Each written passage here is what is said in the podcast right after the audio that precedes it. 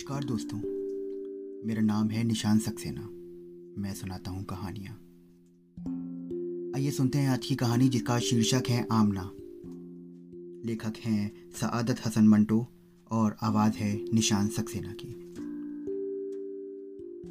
दूर तक धान के सुनहरे खेत फैले हुए थे। जुम्मे का नौजवान लड़का बुंदू कटे हुए धान के पूले उठा रहा था और साथ ही गाना भी गा रहा था। धान के पूले धर धर कांदे, भर भर लाए खेत सुनहरा धन दौलत रे। बुंदू का बाप जुम्मा गाँव के में बहुत लोकप्रिय था। हर शख्स को मालूम था कि उसका अपनी बीवी से बेहद प्यार है। उन दोनों का इश्क गाँव के हर शख्स को मालूम था। उनके दो बच्चे थे, एक बुंदू, जिसकी उम्र तेरह वर्ष करीब थी, और दूसरा था चंदू। सब खुश थे, मगर एक दिन अचानक जुम्मे की बीवी बीमार पड़ गई। हालत बहुत नाजुक हो गई। बहुत इलाज किए टोने टोटके आजमाए, मगर किसी को कोई फ़ायदा ना हुआ।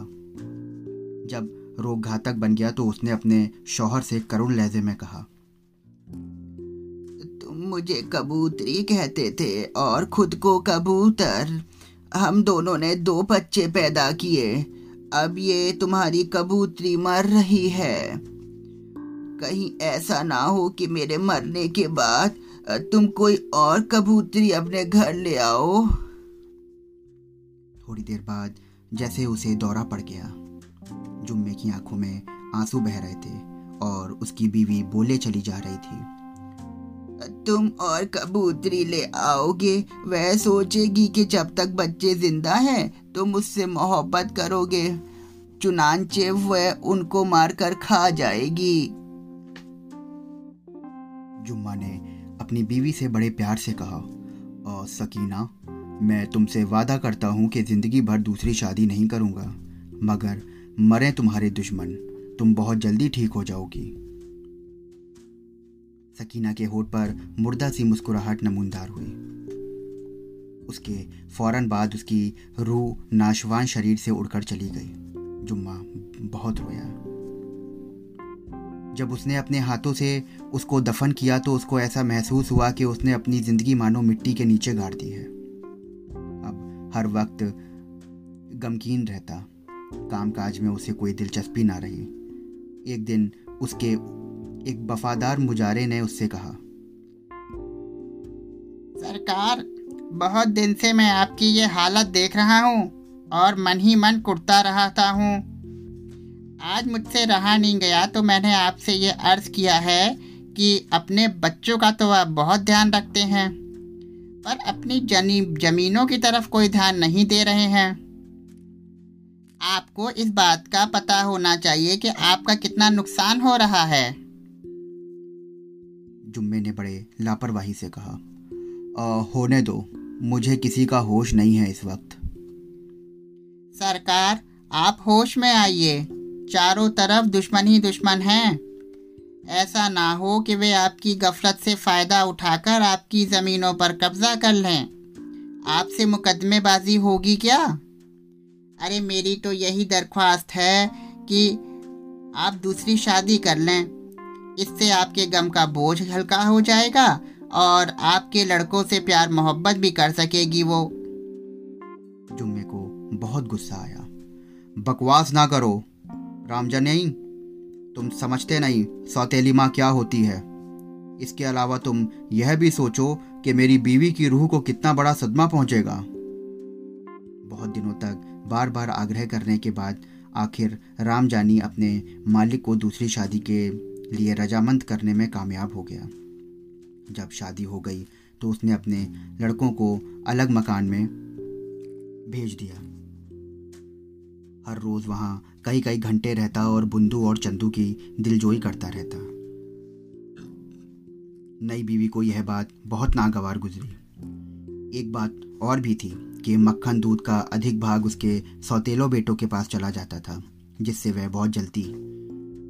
इसका तो यह मतलब था कि घर बार के मालिक वही हैं। एक दिन जुम्मा खेतों में वापस आया तो उसकी नई बीवी ज़ोर ज़ोर से रोने लगी। जुम्मे ने इस तरह रोने की वजह पूछी तो उसने कहा तुम मुझे अपना नहीं समझते इसलिए बच्चों को दूसरे मकान में भेज दिया। अरे मैं भी तो उनकी माँ हूँ दुश्मन थोड़ी हूँ मुझे बहुत दुख होता है जब मैं सोचती हूँ कि वो बेचारे बच्चे अकेले रहते हैं। जुम्मा इन बातों से बहुत प्रभावित हुआ और दूसरे दिन बुंदू और चंदू को घर ले आया। उसकी सौतेली माँ के हवाले कर दिया जिसने उसको इतना प्यार मोहब्बत से रखा कि आसपास के तमाम लोग उसकी तारीफ़ करने लगे।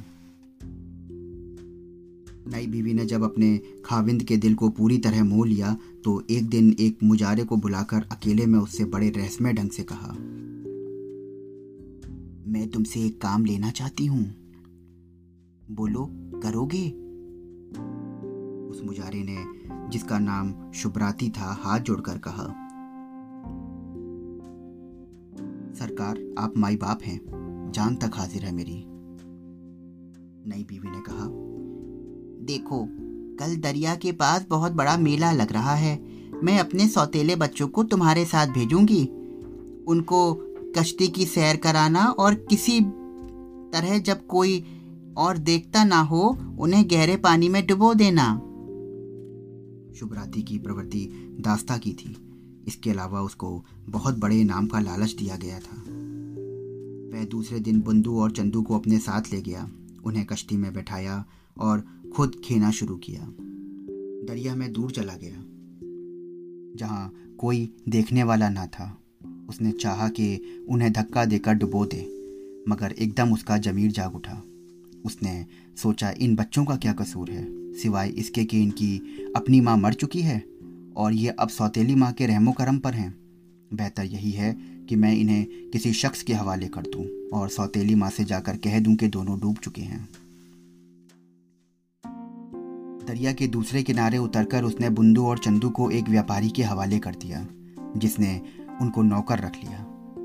वह लड़का बुंदू खेल कूद का आदि था, इसलिए मेहनत मकशक से बहुत घबराता था। वह व्यापारी के पास से भाग निकला और पैदल चलकर दूसरे शहर में पहुँचा। मगर वहाँ उसे एक दौलतमंद आदमी ने अपने पास, जिसका नाम कलंदर बेग था, शरण लेनी पड़ी। कलंदर बेग नेकदिल आदमी था। उसने चाहा कि बुंदू को अपने पास नौकर रख ले। चुनाचे उसने उससे पूछा, अरे बरखुरदार क्या तनख्वाह लोगे? बुंदू ने जवाब दिया जनाब, मैं तनख्वाह नहीं लूँगा। कलंदर बेग को किस कदर हैरत हुई? लड़का शक्ल सूरत का अच्छा था, उसमें गंवारपन भी नहीं था। उससे पूछा, अरे, तुम किस खानदान के हो और किस शहर के बाशिंदा हो? बुद्धू ने इस सवाल का कोई जवाब ना दिया और खामोश रहा। फिर रोने लगा। कलंदर बेग ने उससे और अधिक पूछताछ करना मुसाबित, मुनासिब ना समझा। जब बुंदू को वहाँ रहते हुए काफ़ी वक्त गुजर गया तो कलंदर बेग उसके अच्छे व्यवहार से बहुत प्रभावित हुआ। एक दिन उसने अपनी बीवी से कहा अरे ये बुंदू मुझे बहुत पसंद है। मैं तो चाहता हूँ कि इसे अपनी लड़की से ब्याह दूँ। बीवी को अपने खाविंद की बात बुरी लगी लेकिन आखिर में उसने कहा पहले आप अपने खानदान के बारे में दरियाफत कीजिए। कलंदर बेग ने कहा, मैंने एक बार उसके खानदान के बारे में पूछा तो ज़ोर जार जार रोने लगा। फिर मैंने इस बात को उससे कभी गुफ्तगू नहीं की। तो कई वर्ष तक कलंदर बेग के पास रहा। जब बीस वर्ष का हो गया तो कलंदर बेग ने अपना सारा कारोबार उसके सुपुर्द कर दिया। काफ़ी समय गुजर गया। एक दिन बुंदू ने बड़े अदब से अपने मालिक से विनती की। दरिया के पास उस पार जो एक गाँव है, वहाँ मैं छोटा सा मकान बनाना चाहता हूँ। क्या आप मुझे इतना रुपया मेहरबानी करके दे सकते हैं कि मेरी ख्वाहिश पूरी हो जाए? कलंदर मुस्कुराया। अरे, तुम जितना पैसा चाहो, रुपया चाहो, ले लो बेटा। लेकिन ये तो बताओ कि दरिया पार इतनी दूर मकान क्यों बनवाना चाहते हो? बुंदू ने जवाब दिया। यह भेद आप पर जल्दी ही खुल जाएगा। बुंदू और चंदू का बाप अपने बेटों की जुदाई में घुल घुल कर मर चुका था। मुजारों की बड़ी खराब हालत थी, इसलिए कि ज़मीनों की देखभाल करने वाला कोई ना था। बुंदू बहुत सा रुपया लेकर अपने गाँव पहुँचा, एक पक्का मकान बनवाया और मुजारों को खुशहाल कर दिया। बुंदू का भाई चंदू जिस शख्स के पास मुलाजिम हुआ, उसने उसको बेटा बना लिया था। एक बार यह खतरनाक तौर पर बीमार पड़ गया और उस शख्स की बीवी ने, जिसका नाम समद खान था, अपनी बेटी आमना से कहा कि वह उसकी सेवा टहल करे। आमना बड़ी नाजुक सी हसीन लड़की थी। दिन रात उसने चंदू की खिदमत की। आखिर वह सेहतमंद हो गया। सेवा टहल के उस दौर में वे कुछ इस तरह गुल मिल गए कि उन दोनों को एक दूसरे से मोहब्बत हो गई। मगर चंदू सोचता था कि आमना एक दौलतमंद की लड़की है और वह सिर्फ़ कंगाल। उनका आपस में क्या जोड़ है? उसके माँ बाप भला कब उनकी शादी पर राज़ी होंगे? लेकिन आमना को किसी तरह यकीन था कि उसके माँ बाप राज़ी हो जाएँगे, इसलिए कि वे चंदू को बड़ी अच्छी निगाहों से देखते थे। एक दिन चंदू गाय भैंसों के रेवड़ को जोहड़ पर पानी पिला रहा था कि आमना दौड़ती हुई आई। उसकी साँसें फूल उठी थी। नन्ना सा सीना धड़क रहा था। उसने खुशी से चंदू से कहा,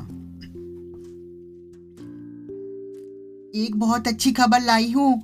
आज मेरे माँ और पापा शादी की बात कर रहे थे। उन्होंने फैसला किया है कि तुम बहुत अच्छे लड़के हो। इसलिए अब मैं और तुम्हारा ब्याह होगा। चंदू इतना खुश हुआ कि उसने आमना को उठाकर नाचना शुरू कर दिया। उन दोनों की शादी हो गई। एक साल के बाद उनके घर पर एक लड़का पैदा हुआ, जिसका नाम जमील रखा गया। जब बुंदू अपने गाँव में अच्छी तरह जम गया तो उसने भाई का पता लिया। जाकर उससे मिला, दोनों बहुत खुश हुए। बुंदू ने उससे कहा, अब अल्लाह का फजल है, चलो मेरे साथ और दीवानी संभालो।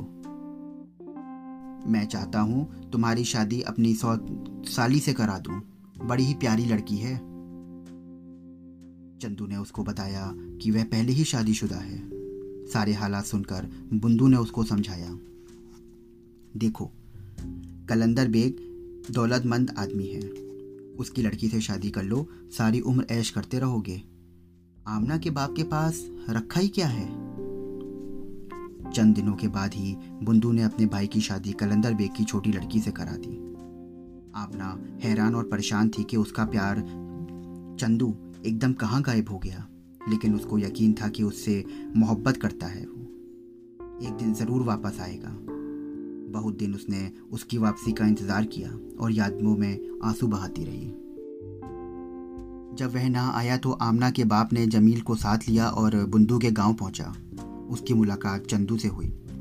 वह दौलत के नशे में सबको भूल चुका था। आमना के बाप ने इतनी उसकी बड़ी मिन्नत सजामत की। उससे कहा और कुछ नहीं तो अपने इस कमसिन बेटे का ख्याल करो। तुम्हारे बगैर इस बच्चे की ज़िंदगी क्या है? चंदू ने यह कोरा जवाब दिया। मैं क्या अपनी दौलत और इज़्ज़त के लिए इस बच्चे को छोड़ दूँ? जाओ। इस बच्चे को मेरी नज़र से दूर कर दो। मैं इसका बाप नहीं हूँ। जब आमना के बाप ने ज़्यादा मिन्नत सजामत की तो चंदू ने उस बुढ़े को धक्के देकर बाहर निकलवा दिया। साथ ही अपने बच्चों को भी। बूढ़ा गम से चूर घर पहुँचा और आमना सारी को सारी दास्तान सुना दी। आमना को इस कदर सदमा पहुँचा कि वह पागल हो गई। चंदू पर एक के बाद एक इतनी मुसीबतें आईं कि उसकी दौलत उजड़ गई। भाई ने आँखें फेर ली, बीवी लड़ झगड़ कर अपने मैके चली गई। जब उसको आमना की याद आई वह उससे मिलने के लिए गया तो उसका बेटा जमील हड्डियों का ढांचा लेकर उसे घर के बाहर मिला। उसने उससे प्यार किया और आमना के बारे में पूछा। जमील ने उससे कहा, आओ तुम्हें बताता हूँ, मेरी माँ आजकल कहाँ रहती है? वह उसे दूर ले गया और एक कब्र की तरफ़ इशारा करके कहा यहाँ रहती है आमना अम्मा। तो दोस्तों, ये थी आज की कहानी। आशा करता हूँ कि आपको ये कहानी ज़रूर पसंद आई होगी। मिलता हूँ आप लोगों से अगली कहानी में। तब तक चैनल को सब्सक्राइब करिए, फॉलो करिए और स्टार रेटिंग देना बिल्कुल ना भूलिए। शुक्रिया।